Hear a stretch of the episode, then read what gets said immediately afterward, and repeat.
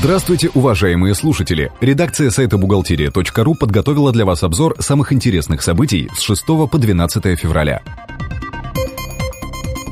При расчете вычета по НДФЛ нужно учитывать общее количество детей, независимо от их возраста.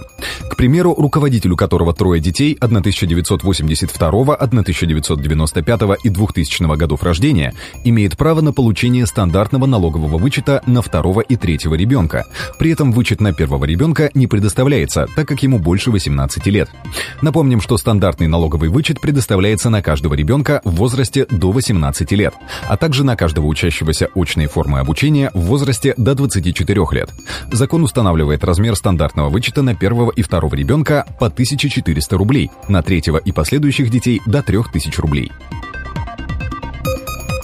Инспекция не имеет права требовать документы у фирмы, которая стоит на учете в другой налоговой. Предприниматели должны получать требования о предоставлении документов только от своей инспекции. А если проводится встречная проверка, к документу должна быть приложена копия поручения налогового органа.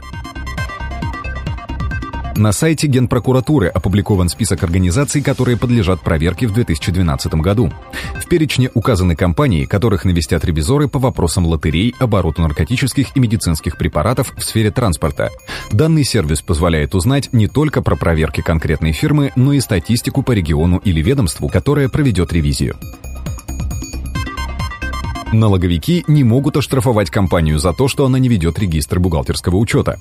Так, например, при проведении камеральной налоговой проверки организация должна предоставлять в инспекцию документы, связанные с расчетом и уплатой налогов и предусмотренные 88 статьей Налогового кодекса. В случае, если компания не утверждает и не ведет бухгалтерские регистры, то ей не нужно предоставлять их проверяющим. Следовательно, нет оснований для штрафов. ФМС предлагает лишать прописки граждан, если они не живут по месту регистрации более трех месяцев. Эта мера может применяться к гражданам, которые отсутствуют в квартире более трех месяцев и не встали на учет по месту фактического нахождения.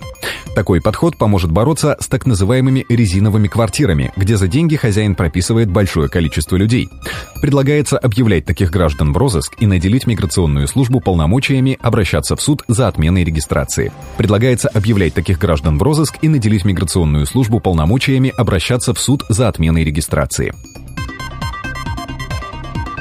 Немного криминальной хроники. Суд приговорил главного бухгалтера строительной компании в Мордовии к трем годам лишения свободы за хищение трех миллионов рублей.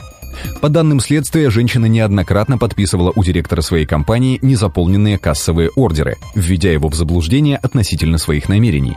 Затем она получала в банке по данным ордерам денежные средства и переводила их через кассу предприятия как потраченные на культурно-массовые мероприятия.